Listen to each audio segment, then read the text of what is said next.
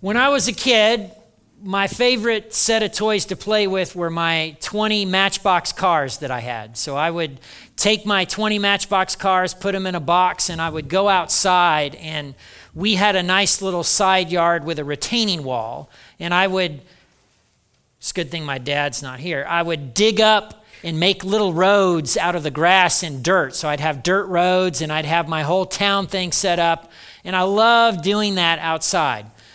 When summer came, I would get on my bicycle, and I would bicycle all over town.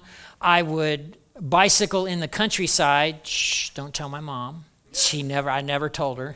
Are you staying in town, Mark? Yes, Mom. And so I would ride all over Blackford County to be outside. And I remember being in band in high school. You know, I loved concert band, but I loved the fact that marching band was outside.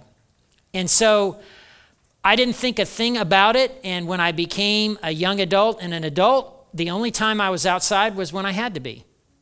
And I was in a men's accountability group in the 1990s, because back in the 1990s, we all did accountability groups. And there was a fellow who kept prompting me, Max, you need to get outside. You need to go take a hike. And I found all kinds of reasons and excuses why I couldn't do that. But the thing of the matter was, I was stuck. So I was trying to read my Bible.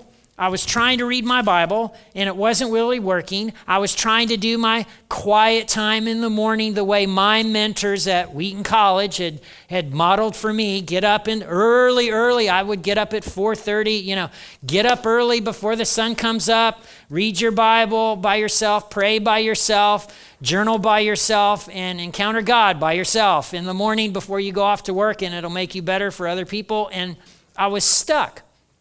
If you're like me, chances are you've gotten stuck more than once in trying to connect with God. Stuck, not going anywhere, languishing, stuck. What worked in the past doesn't seem to be working anymore, stuck in your relationships.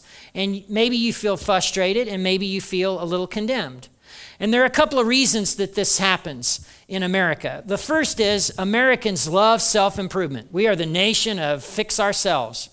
And so we try to make Christianity into this self-improvement thing.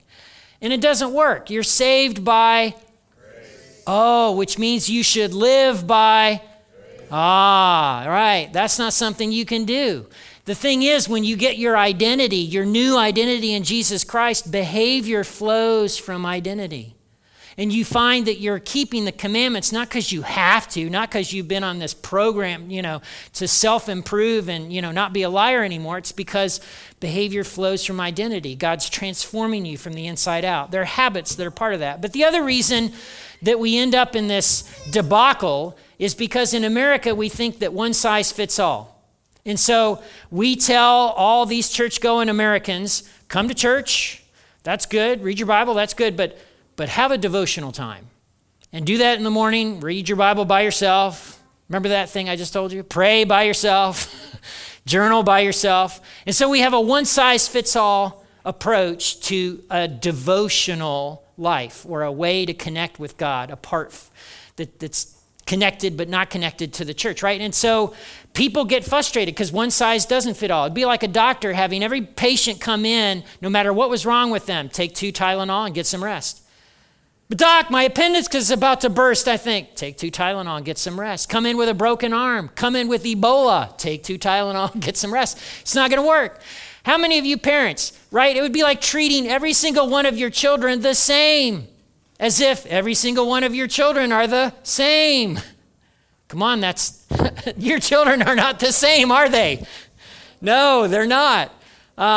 It would be like going into Target or JCPenney or Macy's or wherever you buy your clothes, and they're just being one size for a 6'4", 270-pound fella, and for a 4'9", 98-pound, lady. One size does not fit all. So God doesn't expect you to do exactly what your pastor does, your sister does, or your neighbor does. Part of what flourishing means is discovering who you are, discovering how God made you to be.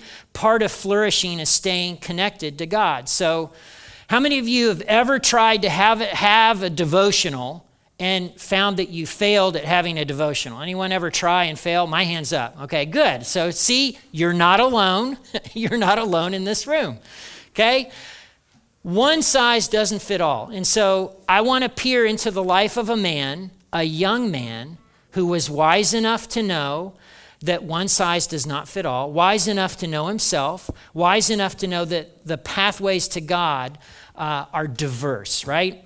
And so I want to peer into the life of David, the shepherd, and I want you to flourish. So in 1 Samuel 17 that Charlotte just read for us, the Philistines mustered their army in the Valley of Elah. So the Israelites are up one side of the mountain and their warriors are ready, and the Philistines are up the other side of the mountain. And every day, fee, fi, fo, fum, I'm Goliath, here I come. Right? He comes out and he taunts the Israelites. That's verse 8. Goliath stood and shouted a taunt across the Israelites. I'm a Philistine, you're servants of Saul. Choose one man to come down here and fight me. And what does the scripture say? The Israelites were terrified. It's a big guy with a big javelin and a big sword and a big suit of armor. And he's threatening and he's intimidating. David's primary role in this encounter is he's a go-between. He's going back and forth between home, where he's a shepherd, and then on the battlefield where he's bringing provisions to his brothers. And then he's kind of getting a lay of the land, and then he's going back home to tell dad and the family what's shaken out at the battlefield in the Valley of Elah, right? And so David, when he shows up, he sees the battlefield completely differently than everyone else. He sees it differently than his king, King Saul, does. He sees it differently than the Israelites see it, and he sees it differently than Goliath sees it. Who is this pagan Philistine anyway that he's allowed to defy the armies of the living God? David knows that God can do anything. And we get a glimpse of that in the previous chapter when Samuel is anointing David and God has this conversation with Samuel the prophet and says, hey, people like to judge a book by its cover. They shouldn't, because the contents don't always add up to what the cover is. God, I look at the heart. I look on the inside. I see things differently than people tend to see them, right? And so David is just living out this different way of seeing things that's like his heavenly Father. And so he sees that God is capable, and he sees things from God's perspective. That's one of the reasons, by the way, that every Sunday I pray that God would give us eyes to see and ears to hear and understanding in our hearts. And that takes us to 1 Samuel 17, verses 31 to 40. David's question was reported to King Saul, and the king sent for him. Don't worry about this Philistine, David told Saul. I'll go fight him. Don't be ridiculous, Saul replied. There's no way you can fight this Philistine and possibly win. You're a boy, and he's been a man of war since his youth. But David persisted. I've been taking care of my father's sheep and goats, and when a lion or a bear comes and steals a lamb from the flock, I go after it with a club and rescue the lamb from its mouth. And if the animal turns on me, I catch it by the jaw and club it to death. And I've done this to both lions and bears. I'll do this to this pagan Philistine too, because he's defied the armies of the living God. The Lord who rescued me from the claws of the lion and the bear will rescue me from the Philistine. Saul consented. Okay, but Saul gave David his own armor, a bronze helmet and a coat of mail. David put it on, strapped the sword over it, took a step or two to see what it was like, for he had never worn such things before. I can't go in these, he protested to Saul. I'm not used to them. So David took off all of the armor, and then he picked up 5 smooth stones from a stream and put them in his shepherd's bag. Then, armed only with his shepherd's staff and sling, he started across the valley to fight the Philistine. Saul gives David his armor because it's worked for Saul, That's what you do when you go into the battle. You have your big sword, you have your chain of armor, you have your shield. I mean, it's what you do, right? And it doesn't work for David. What tremendous courage for a young man or a teenager to stand up to his king and say, no, these won't work. This isn't me. These don't fit. And he sets them aside. Now, David isn't careless. He's actually careful. He knows himself, he knows his strengths, and he has a plan in mind. 5 smooth stones. I ought to be able to sink one of those in that guy's head. Like, I just need a good, clear shot. So he's not careless.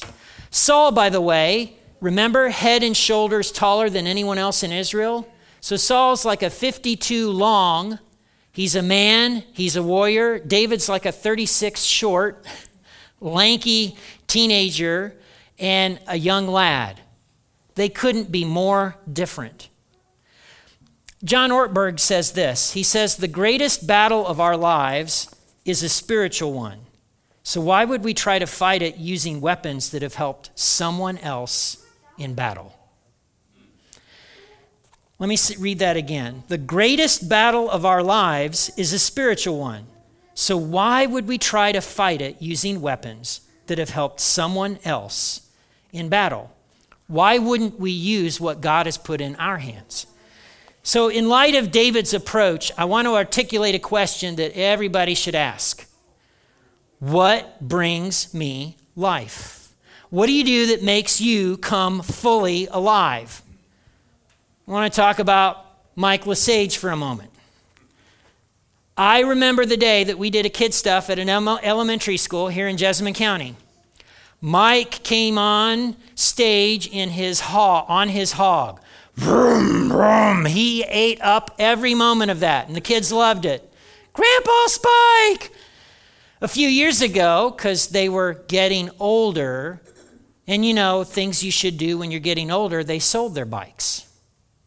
But Mike realized that he wasn't getting a dose of anything that was making him come fully alive. So guess what they did?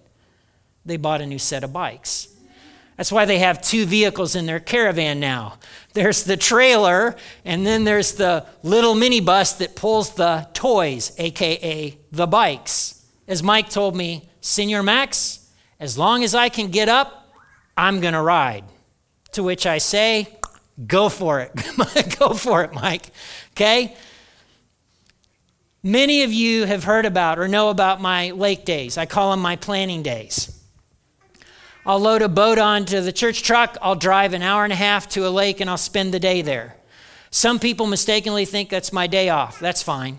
I find that the hour and a half to get there, something happens. Because I actually like you and love you and care about you, I often am shouldering the weight of the things that are in your lives, right? Because I'm taking that to God. I'm interceding for you. And I find that in the hour and a half drive, that weight is lifted. And then when I get there, because I'm a doer and I like doing things, there's the 45-minute paddle to get to a spot, so I'm active, right? But then once I'm there in a spot, I'm reading, I'm praying, I'm listening to God, I'm chewing on things in my mind. One day a few years ago, I knocked out 14 sermons in a single sitting in one day, right?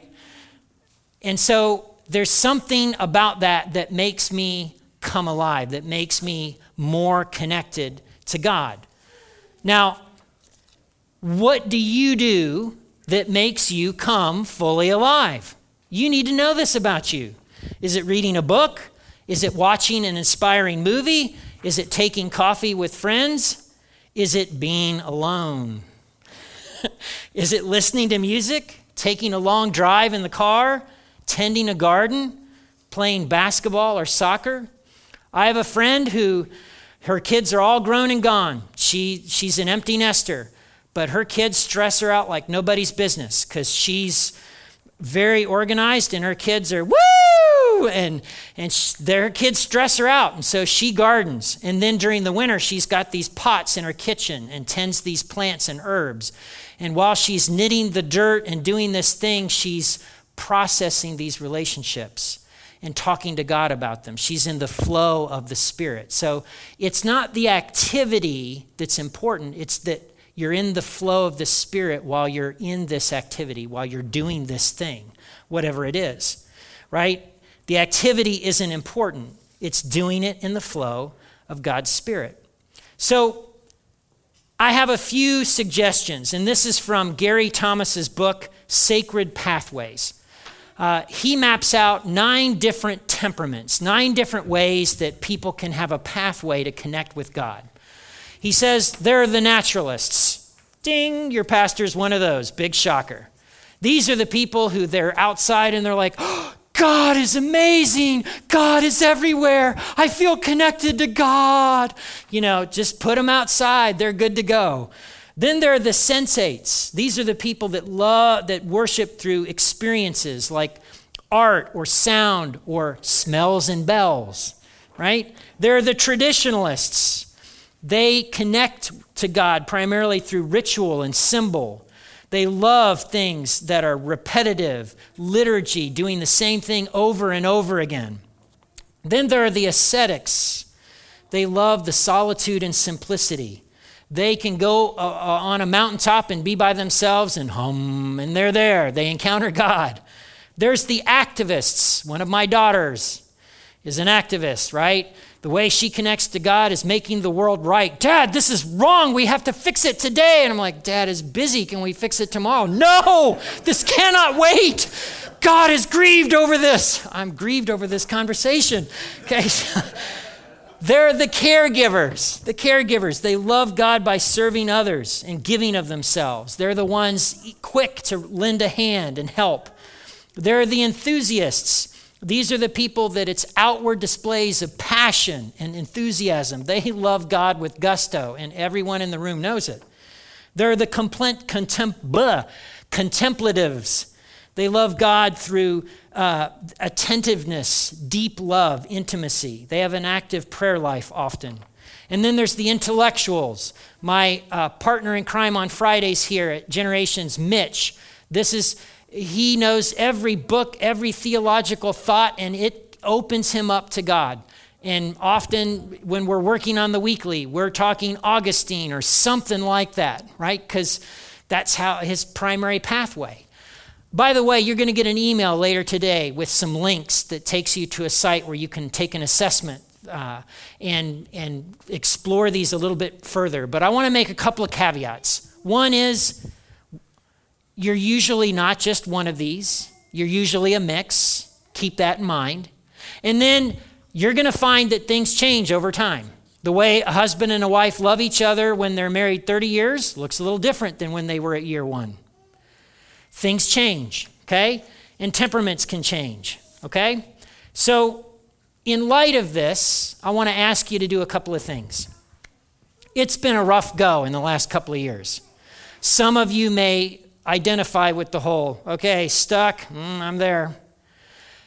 Maybe this would be a season to try something new. There's a whole slew of pathways and ways that you can encounter God and connect with him. Try something new. If you had something in the past 2 or 3 years ago that really, really worked and it just went to the wind because of everything that went on, maybe you should pick that up again. Maybe you should try picking that up again. But 2 things, be intentional. Schedule time for it. Whatever it is, put it in your calendar, make a commitment, be intentional about it. If you adopt the mindset of, well, it'll happen, no, it won't happen, because you have an unseen enemy that wants you to languish and not flourish.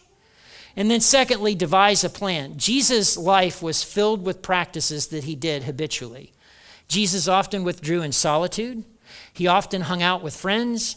He often had spiritual conversations with people where he was asking, who do you think God is? What do you think God is up to? How do you read this scripture? Okay? The Apostle Paul says something significant in Ephesians. He says, we are God's masterpiece, and he's created us anew in Christ Jesus so we can do the good things he planned for us long ago. When God made you, he had something good in mind. So you need to figure out what that is. And we can partner with you to help you in that. But there are many different pathways and ways to encounter God. And I just want to say today, one size does not fit all. So if you've ever beat yourself up because the one size that's been talked about the most in church hasn't worked for you, set it aside. Try something else, right? I'm going to ask our musicians to come up. And I want to pray for us. And these are a couple of new songs. So you probably don't know these songs. But where you are, you can encounter God. You can talk to him. There's some things going on in your life. This would be a good moment to do that.